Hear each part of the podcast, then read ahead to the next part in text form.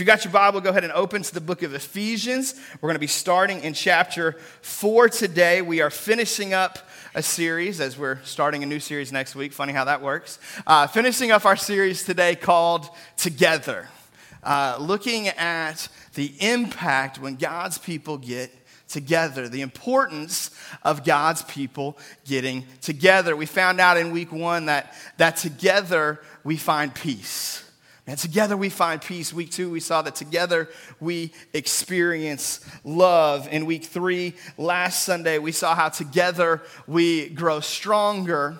Uh, and today we're going to finish up with, with this massively big statement that together we can change the world. How many of you know that we live in a world that could use some change? Uh, we live in a world that, that is fallen that is broken, that is not living up to God's design or God's expectation.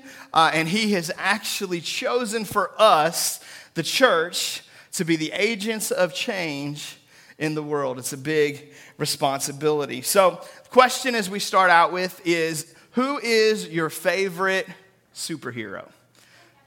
Captain America, favorite superhero. We got the, the patriotic answer. All right, I heard some Spider Man. Uh, Green Arrow. Got lots of different cho- choices thrown out there. Uh, we live in what is probably the, the superhero uh, golden era, right? Like if you are a superhero fan, uh, this is a great time for you to be alive because every other movie that comes out is a comic book movie right now. Uh, every comic book hero has their own movie, uh, as well as some group that they are a part of, that they're in this greater story of movies. Uh, superhero movies are so popular right now, even villains are getting their own movies. Uh, like that's how big of a deal superheroes are uh, at this season. So we got my personal favorite is Batman. I know that's like the most cliche answer, but it's still the best answer. So thank you. Uh, he's got all the best movies, all the best toys, all the best stuff, uh, and no superpower. He's just that good. Uh, so he's better than your superhero.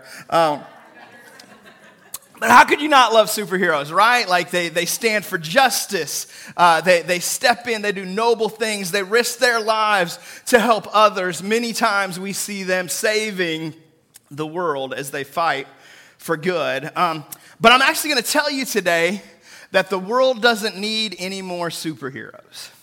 The world does not need any more superheroes. In fact, the world doesn't have any superheroes.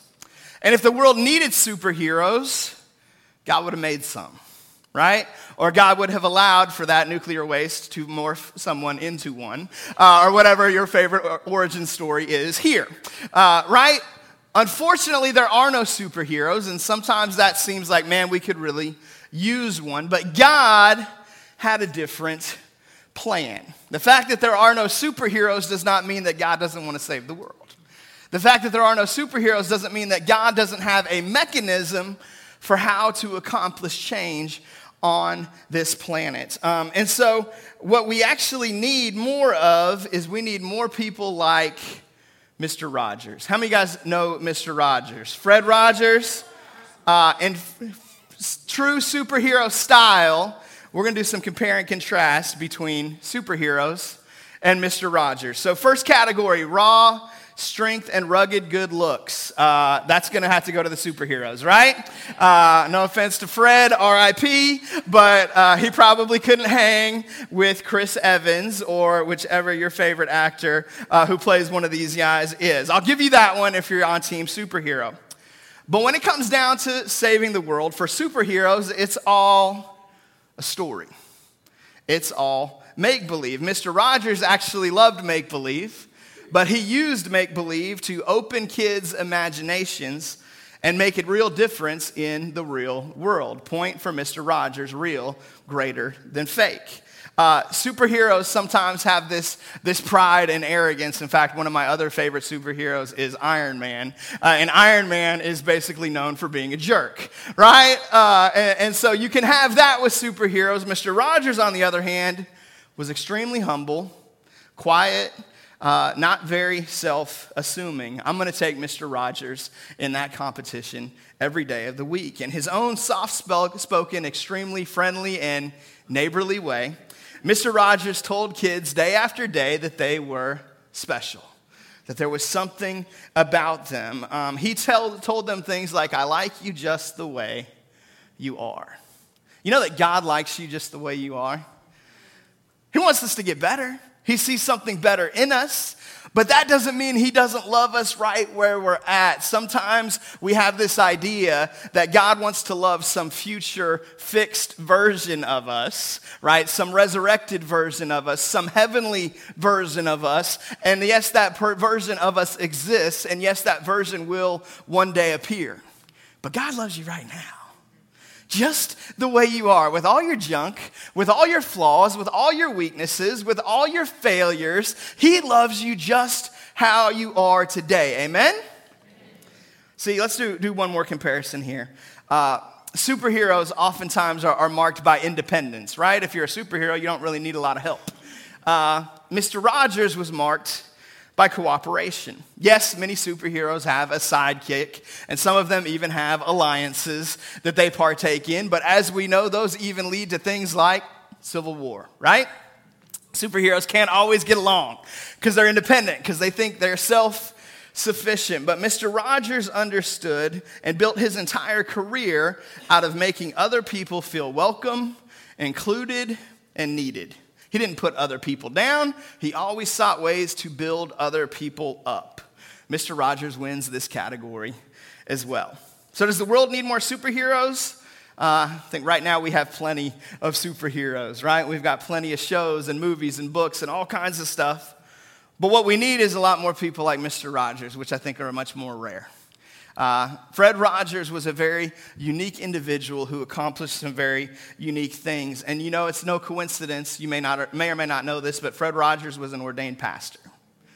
The reason why he was able to accomplish the things that he did was everything he did in his whole Mr. Rogers neighborhood empire was built on Christ like principles on the example of Jesus. He saw who Jesus was and tried to live that out on a daily basis. And because of it, he made a great impact. See, the reality is we don't really need more people, even like Mr. Rogers. We need more people like Jesus Christ.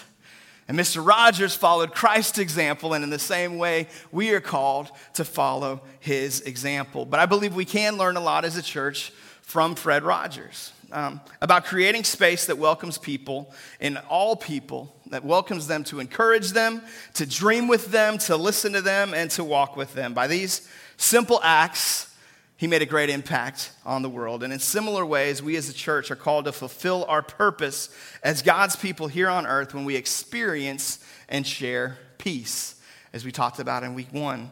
Uh, we're called to, to experience love together the love of God together, as we saw in week two. We're called to grow stronger together. That, man, this togetherness makes us better. And today we're called to change the world together. We're going to explore some ways that we can do that. And as we do, we're going to turn back to the book of Ephesians. If you've been with us throughout this series, we've been walking through this letter that the Apostle Paul wrote to the church at Ephesus, the city in what is now modern day Turkey. And uh, we've been journeying through, and, and we discovered that the first half of the book is very Godward, it's very gospel centered. It teaches us the story of who Jesus is and why that's important. And the second half of the book is very practical, it's very earth level. What do we do with this now that we know who Jesus is? And so we're in the second half. We're going to finish up chapter 4 today. And we're going to focus today on Ephesians 4 32 through chapter 5, verse 2. It's just a few verses here at the end. The Apostle Paul says to the church at Ephesus, and ultimately through the Holy Spirit to us, he says this He says, Be kind to each other. Everybody say, Be kind. Be kind. Tenderhearted, say, Tenderhearted Forgiving one another, say forgiving. forgiving. Just as God through Christ has forgiven you. Imitate God, therefore, in everything you do because you are his dear children. Live a life filled with love. Everybody say love. love. Following the example of Christ, he loved us and offered himself as a sacrifice for us, a pleasing aroma to God. What we're going to talk about today is three steps to changing the world. And this might not go the way that you expect it to, so hang with me. Don't write yourself off because you say, I can't change the world. I believe you got a bigger part to play than you realize. The first step to changing the world is we must dream big, but act small. Dream big, but act small. Do you have a big dream in your heart? Has God placed a dream in you, a dream for a better world, a better city, a better family, a better community, a better school, a better workplace? Is there a dream in you for a better tomorrow? I hope there is, because I believe God is dreaming for a better tomorrow. I believe God is looking for a better tomorrow, and I believe He's looking for people to build that better tomorrow. Uh, I believe Mr. Rogers would have been pretty familiar with these verses in Ephesians. Uh, that he, to be kind to each other, to be tenderhearted, to be forgiving one another. I believe he modeled and embodied those types of things. Oftentimes, when we think about making an impact on the world, uh, changing the world, we get hung up on massive, big things, right? Superhero kinds of things, or at least very extraordinary human types of things. We think of people like Thomas Edison, or Albert Einstein, or Nelson Mandela, or Steve Jobs. We think of these people who did huge, huge things and then we think, man, I'll never accomplish anything that significant myself. Uh, but listen to this list that Paul gives again. Paul says, be kind. Every one of us in this room has the ability to be kind. Right? You may not have the mind to conceive of and invent the light bulb, or as Thomas Edison said, to find 10,000 ways not to invent the light bulb. Right? And He failed a whole lot more times than he succeeded. He just kept sticking with it. You may not have that mind. I know that I don't, but I can be kind. Be tenderhearted, right? You may not have the, the business acumen of Steve Jobs to develop an Apple empire and conceive of iPods and iPads and iPhones and all the different devices that he created, which are so transcendent in the culture now or knocked off by others that have made billions of dollars. I don't have that kind of business skill, but I can be tenderhearted forgiving each other. You may not have the courage of Nelson Mandela to stand up against oppression and to make an entire country change from apartheid, from racism, from oppressing one color underneath another. You may not have that courage and you may not have that calling, but you can forgive. Might be tough. It might not uh, always be easy, but this list Paul gives us in Ephesians isn't really that difficult, is it? These aren't massive things that God is looking for unique individuals with special anointing and special characteristics. This is something that every single one of us in this room, if we choose, can begin to live out in our daily lives. I believe that God's calling us to dream big but to act small. Uh, think about those people again, or, or, think about some others that we would think of as world changers and history makers Mozart, Martin Luther King Jr., Mother Teresa, Walt Disney, the Beatles, right? Anybody who made some incredible impact. Uh, I believe they all share a couple characteristics in common. In fact, let me ask you a couple of questions. This person, he or she, or this group, they may be known or best known for one big impact, but what were the steps? Along the way for them to get there. I've heard it said that there is no such thing as an overnight success. Anybody that we look at as an overnight success man, they overnight went from unheard of to successful, but they did not overnight acquire the tools, the skills, the ability to launch that success. All that was was the accumulation of years of hard work, of dedication, of faithfulness that positioned them to explode onto the scene in what seemed like one big moment. Second question is this Did that person do it alone? Time and time again, when we look at the greatest people in history, they were all surrounded by great people. They all had great assistants. To go back to our superhero illustration, they had awesome sidekicks, right? Uh, Batman had his Robin, or actually, I don't even think Robin was Batman's best assistant. I think it was Alfred, right? Like, props to my boy Alfred. He's overlooked and underrated. He didn't have to wear a suit or a cape or tights. It's points in his favor, uh, right? To make his impact. You see, even those who get to the top don't get to the top alone.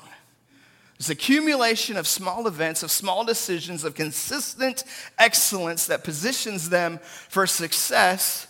And it's the accumulation of wise relationships, of surrounding themselves with people who are smarter than them, who've gone further than them, who can develop them, who can help them along the way. These are the people who go the furthest and accomplish the most. I think so often we get stuck up on viewing changing the world as this gigantic mission.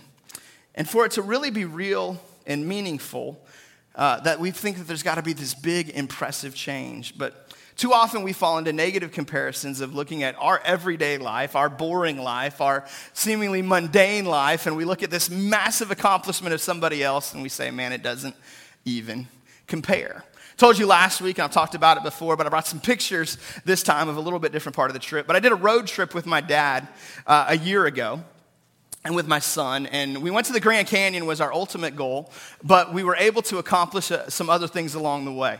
And so we drove through some other cool places. We stayed at the grand canyon and really got to soak it in and enjoy it but we wanted to see some other stuff because we were in a part of the country we'd never been. So one of the places we went is a place called arches national park Arches National Park is in southeast Utah, and it's famous for arches. Go ahead and throw this up there. This is not like McDonald's National Park. Let me say that. Go ahead and throw that first picture up there for us. This is me, as you can see, sunburnt and looking really awesome with my In-N-Out product placement. You can send the check to Olive Branch In-N-Out. Um, but uh, you can see up behind me, there's an arch in the top center. That's called Delicate Arch. That is actually the most famous arch in the world, of a naturally formed arch. They actually lit the Olympic flame under that arch in 2002 for the Salt Lake City Olympics. Uh, doesn't really look like much from this vantage point. This was where you could drive to, uh, which is all we had the time to. There's a hike up that hill to the arch where you get the really cool picture. So go ahead and show the next one that I took. This is a little more of a close up. Uh, zoomed in just a little bit. You can see it. You can see some people on the trail down below heading up. And then go ahead and throw the, the real picture up that everyone might recognize. That's Delicate Arch if you get to the top. That's the payoff that we did not accomplish. Uh, did not get to, but we've seen other pictures of it. Uh, one day I would love to get up there and stand under that thing and look at it. The amazing thing about that formation, and there, there's a ton of them in Arches National Park. I forget how, forget how many, but it's the largest concentration of natural arches in the world. And so you see them kind of all over as you're going through the park. The amazing thing about this is it's formed little by little by little by little. Last week we talked about how something massive like the Grand Canyon is formed by tons and tons of little bitty drops of water coming together, right? And the force of water carving out the rock. Well, Delicate Arch was not formed by a massive amount of water. It was simply formed by a little bit of water and a little bit of wind over a large amount of time. Chipping away, chipping away, chipping away, chipping away. In fact, I believe it was in 2008, there was another arch in the park called Wall Arch, and Wall Arch actually caved in because the continuous erosion, you see, that is not a finished product. That is a product that is continually continuing to erode, and if God allows the earth to carry out long enough one day, it will fall down as well. Why? Because of the impact of just faithful day after day, wind and rain and elements and weather chipping away, chipping away imperceptibly. You wouldn't go back the next day and notice a difference. You wouldn't go back the next year and notice a difference. You probably wouldn't go back in a hundred years, if God were to allow you to live that long, and notice a difference. But over time, the consistency and the faithfulness, the force of the same thing happening over and over and over again can destroy rock. What kind of an impact could we make with the consistency of faithfulness, of day after day after day seeking God? Day after day after day being kind Day after day after day being tenderhearted. Day after day after day after day forgiving others. You see, those things aren't glamorous. Those things don't seem so massive and so significant. Nobody might even notice what you're doing. But little by little by little, those decisions begin to shape the world around us. Those things we do begin to leave a mark, and we may not be able to see it, But over time, the accumulative effect of what we leave behind can be massive. You see, together we can change the world. Ephesians 5 2 in the New Living said, Live a life filled with love, following the example of Christ. He loved us and offered himself as a sacrifice for us, a pleasing aroma to God. See, it's telling us to be like Jesus, and if we're like Jesus, it's going to be this pleasing scent, this pleasing aroma. We went camping this weekend with some of our friends from Church the Harvest. Shout out to everybody who went camping and still came to church. Major, well done. Uh, we went to the bathroom at the campgrounds, and it did not have a pleasing aroma. Uh, right? Like, you know about those unpleasant aromas. God says, man, if we'll be like Jesus, he was a pleasing aroma to God, man. It's, there was something about the way he lived that, man, it was fresh air. I just want to breathe this in. And we're called to be just like him. One of our biggest prayers as a church, one of our greatest goals is that we could be a place of fresh air. That people who have gone through toxic situations, whether that be in their home life, whether that be in, in their daily life, whether that be in their church history, that as they come to City Church, whether it's a, a, small group or a youth ministry event or a Sunday morning or anything that they do, that we could actually be a breath of fresh air. But even more than that, that we'd be sending fresh air out into the community, that our people would be marked as fresh air. Man, that as you're at work, man, and there's just something different about you than the other coworkers, and people gravitate towards you, and they don't even know what it is, but it's the Jesus inside of you right? That's the vision. That may not be super glamorous, they might not seem so significant, but if we could do that, just this group in this room, if we could be those people, if we could accomplish that in our school places, at, at our neighborhoods, at our workplaces, in our homes, what an impact that would make in the world around us. If we could simply be a pleasing aroma, if we could be fresh air. The second thing we must do to change the world is we must, number two, recognize the eternal. Recognize the eternal. True togetherness means that we have a shared purpose. Everybody say purpose. I tried to stall there and have you say something so I could drink some water, but it wasn't a long enough word. Should have had a bigger word. Uh, we have a shared purpose, right? We, we have something that we're supposed to accomplish together. Being united in purpose keeps us working towards a common goal. And you know what I've discovered? That the more that we're working together and moving towards something, the less frustrated we get with each other. The times where I've seen conflict and drama and gossip rise up in City Church, and it hasn't been often, but it does happen, those are usually the times that we've kind of gotten off track. Those are the times where we're not really doing anything. We're kind of just coasting. We're kind of just going through the church motions. And if we take the foot off the gas and we relax and we forget about our purpose, what happens? We start to turn on each other. It happens all the time in church world. Unfortunately. Why is it so important for us to be united around a common purpose? Number one, is God's got something for us to accomplish. But number two, it keeps us from all that other foolishness. It keeps us from, from all that infighting and all that drama, and it makes the job easy for our elders and our pastor. And thank you guys for being an easy, low maintenance church.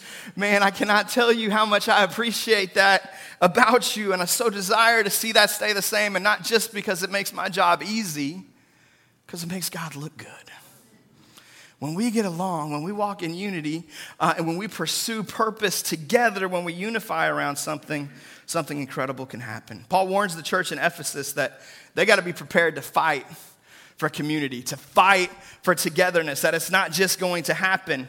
Uh, in the same way, we have to be united against evil, united against disunity, against gossip, against all that stuff, and ready to fight against division. Ephesians 6 10 through 12 says very famously, Finally, be strong in the Lord and in his mighty power. Put on the full armor of God so that you can take your stand against the devil's schemes. For our struggle is not against flesh and blood. If we could just grab a hold of those like five words right there, maybe it's more than that. Our struggle is not against flesh and blood. Eight words, right? Our struggle is not against flesh and blood. Our struggle is not against flesh and blood. Our struggle is not against flesh and blood. Let me, let me put some other terms to that. Our struggle is not against so and so Baptist church or so and so Lutheran church or so and so Methodist church or so and so Presbyterian church. It's not against another church. Amen? That's not our struggle. But our struggle is not even against people who worship a different God. Our struggle is not against Hinduism. It's not against Buddhism. It's not against Islam. It's not against Mormonism. It's not against whatever thing you can insert here as a false belief. That's not who our struggle is against. It's not against those people. It's not against the people who worship those things, right? Our, our struggle is not against Democrats. It's not against Republicans. It's not against President so and so or Congressman so and so. It's not against people. And so often we get so focused on wrestling with people and, and defeating people and standing against people when people aren't the problem right? Your struggle is not against that other person in the church who sees something a little bit differently than you do or who wants to accomplish something a little bit differently than you do. That's not our struggle. And if the enemy can get us to lower our sights and fight with each other or fight together against other people out there, then he wins. Because if we're fighting against people, we're not fighting against him. Right? And so Paul says clearly to the Ephesians your battle is not against people. People are not the problem. Now, are people a problem? Yes, we are a problem. I am a problem. You are a problem, right? Like we all got problems. We all cause issues for other people. But ultimately, you're not the source of the problem. You're just a symptom of the problem. The problem is sin. The problem is the enemy who is behind this stuff. Paul says our struggle is not against flesh and blood, but it is against the rulers, against the authorities, against the powers of this dark world, and against the spiritual forces of evil in the heavenly realms. He defines the struggle for us. I think so many times we would make such a, a, better decision if we could identify the struggle and struggle against the right thing in the right place. When, when we know that the real battle is a spiritual one, it puts the rest of stuff in perspective. Right, we've got to remember the eternal. Notice that in his description of our metaphoric armor, he finishes it up and highlights it in verse 18. He says this He says, And pray in the Spirit on all occasions with all kinds of prayers and requests. With this in mind, be alert and always keep on praying for all the Lord's people. So he tells us all this stuff to put on. You know it, right? The blessed, breastplate of righteousness and the helmet of salvation and the belt of truth and the feet shod with the readiness of the gospel of peace and take up the sword of the Spirit and the shield of faith. And we know this stuff. But he finishes that up and he says, Look, when you fight, because you're going to fight, you're in a fight, fight against the right thing, fight in the right direction, identify the right enemy, and don't you dare go to battle without being prayed up. Pray in the Spirit on all occasions. In other words, don't wait for the battle to come to you. Take the battle to the enemy. Right? Don't wait for the bad report from the doctor. Don't wait until your kid starts rebelling. Don't wait until stuff goes wrong and now say, okay, now we're going to fight. He says, pray in the Spirit on all occasions. Things are going really good right now, start covering stuff in prayer. Man, th- things look pretty, pretty solid in your finances for what? Once, man, start standing for your finances in prayer. Things look good in your marriage. That's the time to stand for your marriage. Things look good with your kids and they're young and they're respectful and they do things right. That's the time to cover them in prayer, right? So often we are reactive and God's looking for a church that's proactive.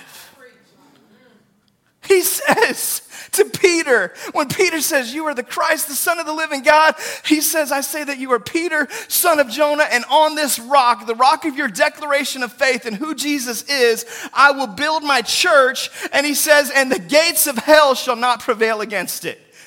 You know what's kind of funny about gates? Gates don't advance, gates don't move. The picture of the gates of hell not prevailing against the church is the picture of the church taking the battle to the enemy, not a picture of the enemy bringing the battle to the church. Our job is to go rescue people. It's to plunder hell and populate heaven. That's our responsibility. But so often we just coast until problems show up, until the marriage falls apart, until the kid runs away, and then all of a sudden we want to get spiritual. Why are we defeated? Why are we not accomplishing something? Because we're waiting for the battle to come to us. Paul says, start praying on all occasions with all kinds of requests. Man, if we would take that up, if we take up the armor and put it on on a daily basis when things are going well, I think things look a whole lot different when they don't go well. Think the answers would come a whole lot faster and the solutions would show up a whole lot simpler if we would build these habits and little by little make this stuff happen. Remember the eternal. Number three, to change the world, we must stay connected. We must stay connected.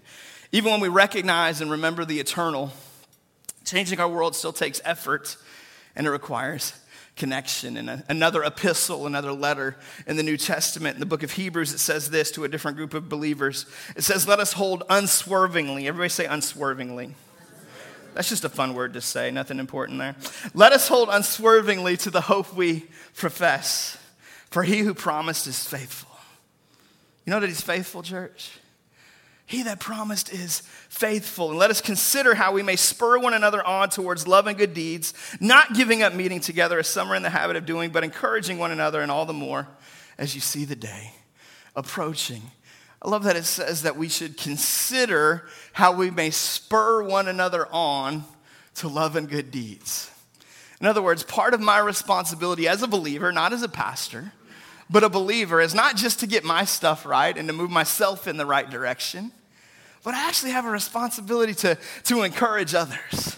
Man, to challenge others, to push others and point others in the right direction. And it's not just supposed to be accidental or something that just kind of happens because I have the right attitude and I say the right things. He says, let us actually consider it. Now, let's spend some time thinking about it. Let's be intentional about this. Do you know somebody who spurs you on towards love and good deeds? You know somebody in your life, do you have somebody like that? That man, the more that I get around them, the more I just want to do stuff right. If you don't, you're missing out. You better find one. But let me encourage you with this be that person. Man, let's, let's, let's take up that mantle. Let's take that step and be that one who will encourage others. It's an important part of life for us is simply to get together. That can mean physically gathering, it can mean worshiping together, that can mean studying together or fellowshipping together. Um, and unfortunately, there's a whole list of things that get in the way, right? Our schedules, our commitments, our busyness, our exhaustion. And that's just like the outward things. Then there's the inward things our disagreements, our loneliness, our anxiety, right? Those things can keep us from gathering together. The list goes on. It can be easy for our time together to get squeezed out. I told you we went camping uh, Friday night at Wall Doxey State Park. I got a picture of a group that went on a, on a hike. If you'll go ahead and throw that up for us. This is some of the people, not all the people, that went with us on this hike. You'll notice there's a ton of kids in the front row. And so we did this two mile hike, and this is at, after the two mile hike, so we're all looking our best.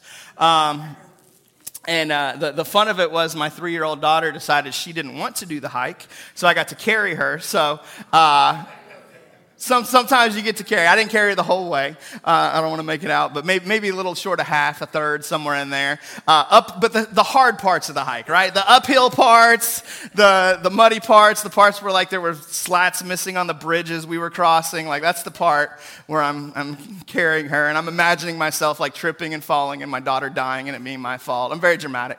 Um, so, uh, it was fun though, right? Like we, we did something out of the ordinary, something that wasn't necessarily comfortable, something that required some work. Why? Because we wanted that fellowship. We wanted to be together. And I know I came home closer to a number of people than I left. Why? Because simply we put some time into it. We set aside some time to be together. We did like three worship songs and maybe talked about God for 10 minutes. This was not like this overly spiritual weekend, although the spiritual time was really good and I really enjoyed it and got a lot out of it. But mostly, it was sitting around cooking stuff on a charcoal grill because uh, we had a burn ban and couldn't have a campfire.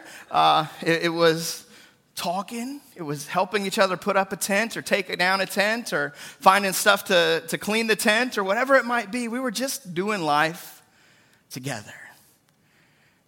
There's something that happens when we can just slow down and shut all the stuff off and all the distractions off and just be together. Isn't that why we love or hate the holidays? Right? Depending on who you're with and what you feel about the people that you're with. We either really look forward to the holidays or we really dread the holidays because we're going to be stuck in a room with the same people, right? Um, but if it's people that you want to be with, that's a powerful thing. That's an amazing thing to be surrounded by people that are life giving. So, so let's bring this all home to City Church as we get ready to wrap up. We're called to do all these things together, to grow together, to experience peace together, to experience love together, to ultimately change the world little by little. T- together. And ultimately, what we're called to at City Church is we're called to together reach this city of Olive Branch by reaching one. That's our mission, that's our purpose. What, why do we say reaching our city by reaching one? Well, we were inspired very strongly by a Mother Teresa quote you might be familiar with. But Mother Teresa very famously said that to the world you might just be one person. But to one person, you might be the world. And I think that's a very godly, very true statement. Are we going to change the entire world as City Church? Probably not. That's why we're part of a bigger kingdom. That's why there's other churches and God's got other things going on, right? We're not going to change the whole world, but we can change somebody's world. We can change a city. We can reach this city by reaching one person at a time, one family at a time, one issue at a time, one, one, one problem at a time, that we can step in and be Jesus in the situation. We can be kind, we can be tenderhearted, we can be forgiving, we can be fresh air. And as we do that little by little, day by day, consistently, I believe God's just going to breathe all over it. You see, we can't change the world, but the one we serve can. See, they didn't need to create any superheroes because he is a superhero. He has all the power. He's got them all. He can do every single one of them and he can do them easy and he doesn't have to have some like bitter backstory of how this happened to him and what people did to him, right? Like it's just who he is. And when we unite with him, when we imitate him, when we join with him, incredible, incredible things can happen. So together we find peace. Together we experience love. Together we grow stronger. And together we can change the world. I've got one last verse for you as we close, as we think on this, as we allow this to, to, to, emanate in our hearts, my challenge is for us to take this out of here little by little. Start allowing this to change us. Start allowing us to impact this city. Start allowing us to, to embrace this community the way He's calling us to. Ephesians 6 23 and 24 says this Peace to the brothers and sisters, and love with faith from God the Father and the Lord Jesus Christ. Grace to all who love our Lord Jesus with an undying love. See, those are the last words of the book of Ephesians. This is his benediction. This is his close to this conversation he's having with them. Peace to the brothers and sisters. Can we say amen to that? Anybody want some peace? He sums it up in love with faith from God the Father and the Lord Jesus Christ. Two of the things we talked about love and peace. And he says, Grace to all who love our Lord Jesus Christ with an undying love. Do you love him with an undying love? With a love that doesn't just show up on Sunday morning, but a love that impacts your life on Tuesday afternoon and Thursday night and throughout the week. If we love Him with that kind of love, what are we going to experience? We're going to experience peace. We're going to experience His love. We're going to grow our faith. We're going to reach this city by reaching one. Would you pray with me, church? Father God, I thank you so much for your word. I thank you for this letter that the Apostle Paul has written to, to empower us and encourage us. God, I thank you that you're calling us to big things, but you're calling us to do it in small ways, step by step, with humility, with kindness, with tenderheartedness, with forgiveness. God, I pray that those things would mark our church. God, that we would truly embody the characteristics of your Son, Jesus Christ. That we wouldn't just say that, that we love him or say that we're identified with him, say that we're Christians, but, but not allow it to, to impact us. God, we want to be impacted. And we want to be impacted together, God. You've designed for us to do this together, for us to, to link arms and move forward to your purpose, to your call together. So help us to do that, God. Help us to, to walk this out, to incorporate this, and to embody it. And we thank you for all that you're going to do in the name of Jesus.